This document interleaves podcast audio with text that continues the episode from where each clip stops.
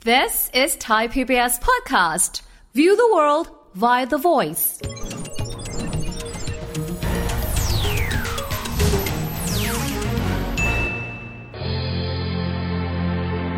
มันต้องลดดีมานคือลดความต้องการที่คนอึกอักอะไรก็ตาม วิ่งเข้าไปโรงพยาบาล ที่สิงคโปร์ถึงแม้เขาเป็นประเทศที่ร่ำรวยนะครับทุกคนต้องมีส่วนร่วมจ่าย แล้วก็ทุกคนต้องมีส่วนร่วมดูแล โดยให้ประชาชนทุกคนจ่ายเบี้ยประกันตั้งแต่แรกเกิด เสร็จแล้วเมื่อเข้าโรงพยาบาลของรัฐ เราผู้ป่วยยังต้องออกเองอีก 20%แต่สำหรับคนที่ไม่มีเลยจริง ๆ หาเช้ากินค่ำเขาก็จะมีส่วนที่ยกให้ฟรี มันมีทางคิดได้สองทาง ทางที่หนึ่งก็คือจ่ายเบื้องต้นเท่าไหร่ ครับ เช่นไปทุกครั้ง อืม ร้อยบาทแรกเจ้าของไข้เป็นคนจ่ายเอง ครับ ที่เหลือรับจ่ายหลักการที่ 2 ก็คือว่าโคเ a เ e นต์ก็คือเราต้องจ่ายเอง 10% 20%หรือกี่เปอร์เซ็นต์ก็ว่า สม ไป ทบไปของเราด้วย สมทบ ครับ หรือจะทั้งสองอย่างบวกกัน ไม่ใช่มีอะไรก็วิ่งโรงพยาบาล แต่ว่าเราก็จะต้องมีระบบอยังอื่นละทีนี้ สวัสดีครับยินดีต้อนรับเข้าสู่รายการเศรษฐกิจติดบ้านนะครับ ก่อนหน้านี้เราได้มีโอกาสพูดคุยนะครับในประเด็นที่บอกว่าแพทย์ไทยเองตอนนี้จะเจอปัญหา เพราะว่าจะมีคนไข้จำนวนมากอยู่ในโรงพยาบาล บุคลากรทางการแพทย์เองเนี่ยนะครับ ก็ไม่เพียงพอนอกเหนือไปจากนี้บางคนก็ถอดใจและผลตอบแทนก็ค่อนข้างน้อย มาหาทางออกร่วมกันต่อ นอกเหนือไปจากนี้ยังมีอีกหนึ่งความท้าทายครับก็คือเรื่องของการที่มีจำนวนผู้สูงวัยเป็นสัดส่วนในสังคมไทยมากขึ้นเรื่อยๆ เราจะเดินทางแก้ไขปัญหาตรงนี้อย่างไร วันนี้นะครับมาคุยกับแขกรับเชิญของเราทั้งสองท่านนะครับ ท่านแรกครับท่านเป็นนักเศรษฐศาสตร์สื่อสารมวลชนครับรองศาสตราจารย์ดรเจิมศักดิ์ปิ่นทองอาจารย์สวัสดีครับ สวัสดีครับ และอีกท่านหนึ่งนะครับ ท่านเป็นนักการเงินแล้วก็อดีตประธานสมาคมที่ปรึกษาการเงินแห่งเอเชียแปซิฟิกครับ คุณบรรยงวิทยาวีรศักดิ์ครับ อาจารย์สวัสดีครับ ครับ ผมขอมาอีกประเด็นหนึ่งผมถามทั้งสองท่าน ผมขอเริ่มต้นที่อาจารย์เจิมศักดิ์ก่อน เพราะสังคมสูงวัยมีความหมายว่าเราจะต้องมีคนที่เราดูแลเขาในเชิงสาธารณสุข เป็นสัดส่วนที่มากขึ้นเป็นเงาตามตัว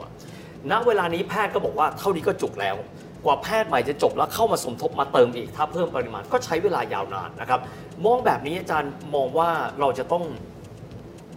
เดินหน้าเพื่อที่จะ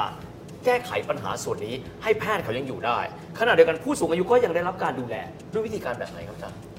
ก่อนอื่นผมคิดว่าเรามาทำความเข้าใจคำว่าสังคมสูงวัยนิดหนึ่งก่อน ครับ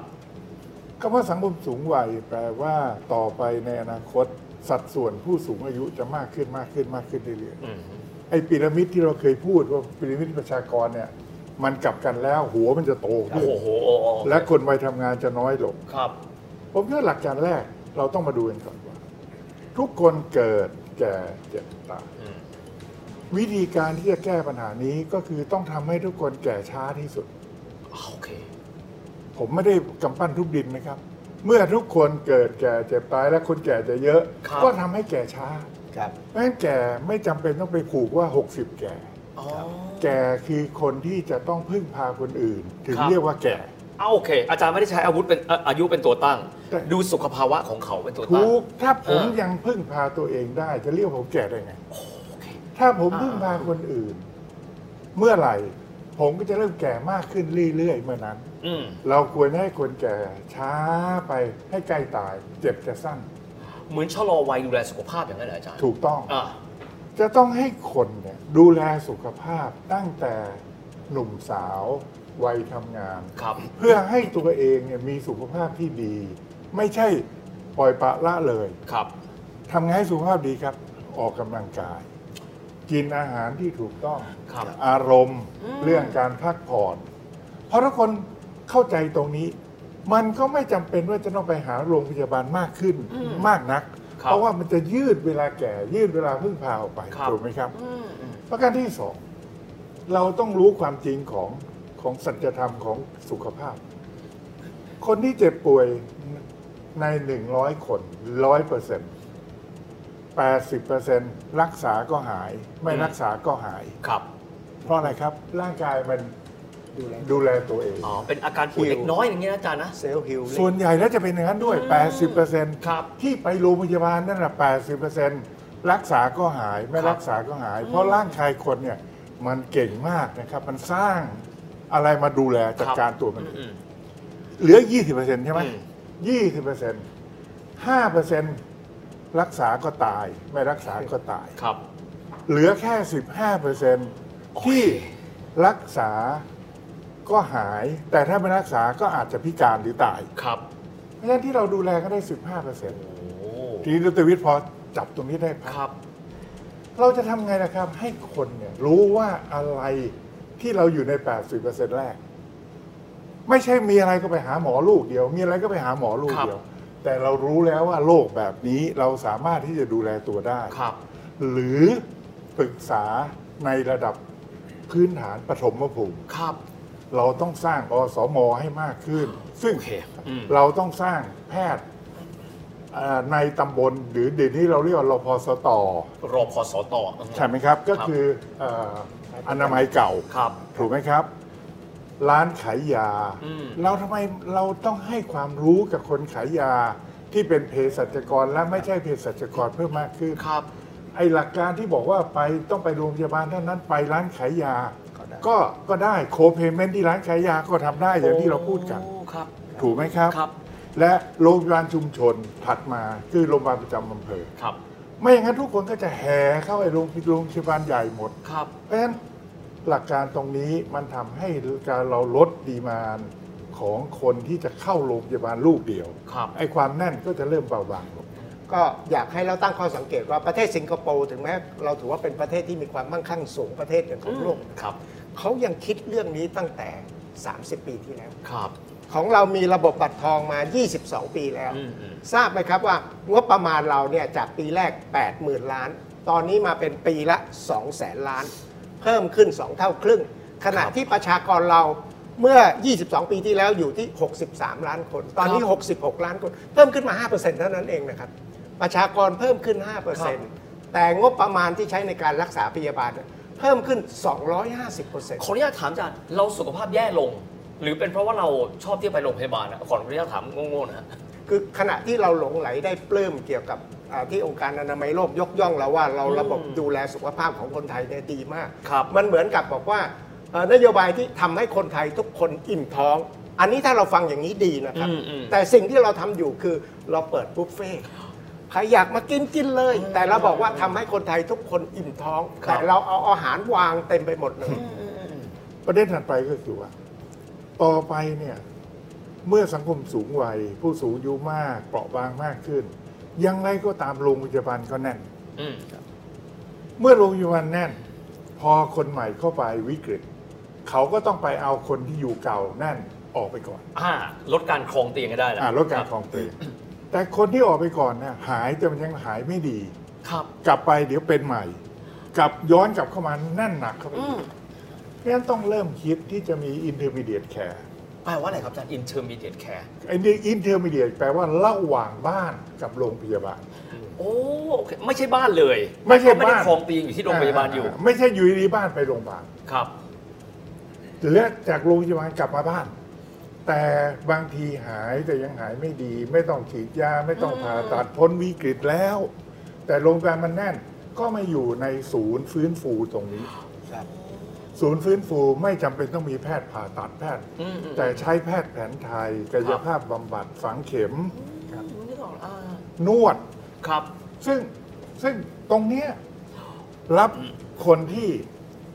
พ้นวิกฤตแต่มาอยู่ที่นี่ ครับ เพราะฉะนั้นตรงนี้ก็จะช่วยในยามที่เวลาเราจะมีเรื่องเรื่องปัญหาเรื่องสังคมสูงวัยใช่ไหม ครับ ครับโรงพยาบาลก็จะว่างมากขึ้น ครับอาจารย์ ถูกไหมครับ ก็สามารถจะรับคนวิกฤต ครับ มันก็จะเป็นประเภทประเภทไป ครับ ยิ่งกว่านั้น ตรงตรงตรงตรงอินเทอร์มีเดียแคร์ตรงเนี้ยศูนย์ฟื้นฟูเนี่ย ถ้ามีกิจกรรมบำบัดด้วย อืม คุณดรวิทย์รู้ไหมว่าผู้สูงอายุเนี่ย ถ้าปล่อยไว้อยู่บ้าน เขาก็จะนอนดูเพดาน อ๋อที่เขาเรียกเฉานะฮะอาจารย์ อ่ะ อ่า แล้วก็ดูทีวี ครับ แล้วก็เฉาไปทุกวัน คลาสสิกมากอาจารย์นั้นเจอบ่อยเลยครับ เพราะฉะนั้นจะทำอย่างไรให้เขาเนี่ยได้ออกจากบ้านไปทำงาน ครับ ถ้าทำงานไม่ได้ ก็มีกิจกรรมบำบัด ครับ มาร่วมกันร้องเพลงด้วยกันเต้นรำด้วยกันสวดมนต์ด้วยกันทำกิจกรรมด้วยกัน มันมีความสุขอ่ะ เพราะจิตใจสำคัญนะครับ ไม่ใช่แค่ร่างกายนะอาจารย์เนาะ ใช่แล้วพอไปทำกิจกรรม ที่บ้านลูกที่ดูแล เออ ได้ผ่อนคลายทำความสะอาดบ้าน ได้ผ่อนคลายไปวันหนึ่งเพราะฉะนั้น กิจกรรมพวกนี้ต้องเริ่มคิดแล้วใน ครับ สังคมสูงวัยเนี่ยเรื่องเรื่องสาธารณสุขทั้งหลายนั่นนะครับ ที่ที่ดรวิทย์ถามนั่นนะ อาจารย์น่าสนใจผมขอมาอีกจุดหนึ่งบ้างอาจารย์ สมมุติว่าเป็นผู้ป่วยติดเตียง ถ้าไปอยู่ที่ครองเตียง ซึ่งก็คุณอ่าคุณหมออาจจะไม่ได้รักษาเยอะนะฮะเพราะว่าแล้วก็ลูกหลานอ่ะก็อาจจะดูแลไม่ได้ ในส่วนของผู้ป่วยติดเตียงขณะเดียวกันเราก็อยากจะลดอัตราการครองเตียงในโรงพยาบาล มีข้อเสนอเป็นพิเศษไหมอาจารย์ในส่วนนี้ ดรวิทย์พูดประเด็นนี้ดีมาก อืม อย่างไรก็ตามคนที่แก่มากๆ วันหนึ่งก็ต้องติดเตียงก่อนตาย อืม คือติดบ้านแล้วก็ติดเตียง แปลว่าไปไหนไม่ได้ อืม ลองคิดดู ถ้าเราไม่มีระบบรองรับเลย ทุกคนก็ลองคิดที่ในสมองจะทำไงทุกคนบอกส่งโรงพยาบาล ใช่แน่นอึดเลยอาจารย์ โอ้โห ทีนี้ยิ่งแนั่นกันใหญ่เลย ครับ แล้วก็แล้วแพงด้วยแล้วก็ไม่มีทาง ครับ เพราะฉะนั้นจะต้องวางระบบอย่างไร ที่จะให้ผู้ที่ติดเตียงอยู่กับครอบครัว ระบบสาธารณสุขก็จัดระบบในการที่จะเวียนไปเพื่อที่จะไปช่วยเขาดูแล ครับ เวียนไปไม่ใช่ไปเมื่อเราอยากไป อืม แต่ไปมีตารางแน่นอนว่าวันนี้จะไปบ้านนี้พรุ่งนี้ไปบ้านนี้นะครับ ครับ เพราะฉะนั้นก็จะมีที่เขาเรียกว่าแคร์กีเวอร์นักบริบาล อันนี้ ที่ ไม่ต้องเป็นแพทย์นะไม่ต้องเป็นแพทย์ะ ไม่ต้องเป็นแพทย์ าจา นี่เป็นนักบริวาร นักบ ที่ ริวร เข้าไปช่วยนะครับ ครับ เพราะฉะนั้นอันนี้ก็จะช่วยลดความหนาแน่นโรงพยาบาล ครับ และเมื่อถึงก่อนตายในในพูดก็พูดครับ พวกเราพวกเราทั้งหลายเนี่ยลองคิดดีถ้าที่บ้านพ่อแม่แก่มาก ๆ และสงสัยจะแย่ทำไง ส่งโรงพยาบาล ถูกต้องค ใช่ รับ ไหม อืม นั่นแหละครับ ยิ่งเสร็จใหญ่เลย โอ้โห เพราะฉะนั้นต้องมีระบบในการที่เมื่ออยู่บ้านแล้ว ครับ มีระบบที่จะทำให้ผู้สูงอายุ และจริงๆแล้วเตรียมใจญาติทั้งหลาย ครับ ว่าถึงถึงจุดไหนที่จะต้องให้ผู้สูงอายุประคับประคองไปอย่างสงบไม่เจ็บปวด อืม น่าจะดีกว่าเอเออะไรก็ตามส่งโรงพยา โค บาล จันถูกต้องเข้าใจเลยลงเพราะฉะนั้นการที่อาจารย์บอกคือ การที่โรงพยาบาลแออัดไม่ใช่เพราะว่าคนที่ต้องการได้รับการรักษาจริง ๆ บางทีก็มีหลายสาเหตุด้วยกัน ผมขออนุญาตมาอีกส่วนกันบ้างครับ บ้านเราเองเราประกาศเสมอว่าอยากเป็น medical hub มีความหมายว่าคนต่างประเทศเดินทางเข้ามา รับการรักษาที่บ้านเราก็มีความหมายว่าบุคลากรทางการแพทย์ของเราต้องใช้ศักยภาพของเขาเพื่อ คนที่เขาเดินทางมารับการรักษาด้วยอาจารย์เจิมศักดิ์มอมอย่างนี้ยังไงครับ เรื่องของ medical ครับ medical tourism ที่เราดึงเงินเข้ามาได้เยอะก็เพราะแบบนี้ คือปัญหาเรื่องนี้เป็นปัญหาที่หนักมาก เดิมเนี่ยเราสูญเสียแพทย์ที่ไปทำงานในอเมริกา ครับ ไปทำงานในสิงคโปร์ไปทำงานที่อื่นพูดง่ายๆว่าไปจับปลา ครับ ตรงไหนก็มีปลาเยอะเราก็ ครับ ไปจับปลาคือไปหาเงินน่ะพูดตรงๆ เราครับแพทย์ในประเทศเราก็เสียหายจำนวนลดลง ปัจจุบันนี้เราไม่ต้องไปหากินข้างนอก แต่คนอื่นเขาเดินทางมารักษาบ้านเรา เราก็ภูมิใจว่า โอ้ เราเป็น medical hub เรากำลังจะได้เม็ดเงิน มีเงินมีทอง ซึ่งก็ดีอย่างหนึ่ง แต่ถ้ามองในแง่สุขภาพอย่างที่พูด มันก็ดึงทรัพยากร เพราะฉะนั้นทำอย่างไรที่เราจะให้โรงพยาบาลเอกชน หรือแพทย์ที่ดูแลคนต่างชาติที่เดินทางเข้ามารักษาในประเทศไทย ครับ ต้องมีส่วนร่วมในการผลิตแพทย์ได้ไหม โอ้ ไม่ใช่ให้เขาชุบมือเปิบ ครับ ถ้าผมเป็นโรงพยาบาลเอกชน ผมนั่งชุบมือเปิบเฉยๆคุณได้เงินเดือนเท่าไหร่ ผมเพิ่มให้อีก20%หรืออีก50%คุณก็มาคุณก็มาหาผม ครับ และชนบทเป็นไงก็รัฐก็ดูแลไปสิ ครับ กลายเป็นอย่างนั้นไป แต่เราจะต้องให้เขามีส่วนร่วมได้ไหมครับ ในการที่ช่วยกันที่จะสร้างบุคลากร เพื่อตัวเขาเองด้วย เขาจะได้มีบุคลากรที่เพียบพร้อมและดี ครับ ลงทุนร่วมกันลงทุนได้ไหม ครับ ส่วนวิธีการคงไม่มีเวลาละ ที่จะนั่งมาพูดกันว่าจะทำยังไง ครับแต่ผมว่าช่วงเวลานะครับที่เราคุยกันมา 2 ตอนนี้สำคัญมากๆนะครับ เพราะว่ามองแค่บรรดาการผลิตแพทย์ก็อย่างหนึ่ง แต่มองในการลดนะครับการจราจรของคนไทยที่เดินทางไปที่โรงพยาบาลทั้งทั้งที่บางครั้งอาจจะเจ็บป่วยเล็กน้อยนะครับแต่ผมว่าสำคัญมากๆ หมอที่ดีที่สุด คือการดูแลตัวเราเองชะลอวัยของเราการแก้ไขปัญหานี้ไม่ได้แก้ณจุดใดจุดหนึ่ง แต่ว่าต้องแก้ทั้งองค์ขาพยพวันนี้ทั้งสองท่านได้ให้ข้อมูลกับเรานะครับ ชี้ปัจจัยว่าปัจจัยใดน่าจะมีความสำคัญในการที่เราจะเดินหน้า แก้ไขปัญหาเรื่องของบุคลากรทางการแพทย์ ที่ไม่สมดุลกันกับความต้องการทางการแพทย์ด้วย วันนี้ต้องขอบคุณทั้งสองท่านมากนะครับ ที่มาคุยกับเรา สำคัญมาก ๆ นะครับ เรื่องของสุขภาพ ยิ่งวันเราก็จะยิ่งมีความท้าทายจากสุขภาพมากขึ้น เราดูแลตัวเอง และช่วยกันคิดนะครับว่าเราจะแก้ไขปัญหานี้อย่างไรสำหรับวันนี้เวลาก็หมดลงแล้วนะครับ เราพบกันใหม่โอกาสหน้า สวัสดีครับ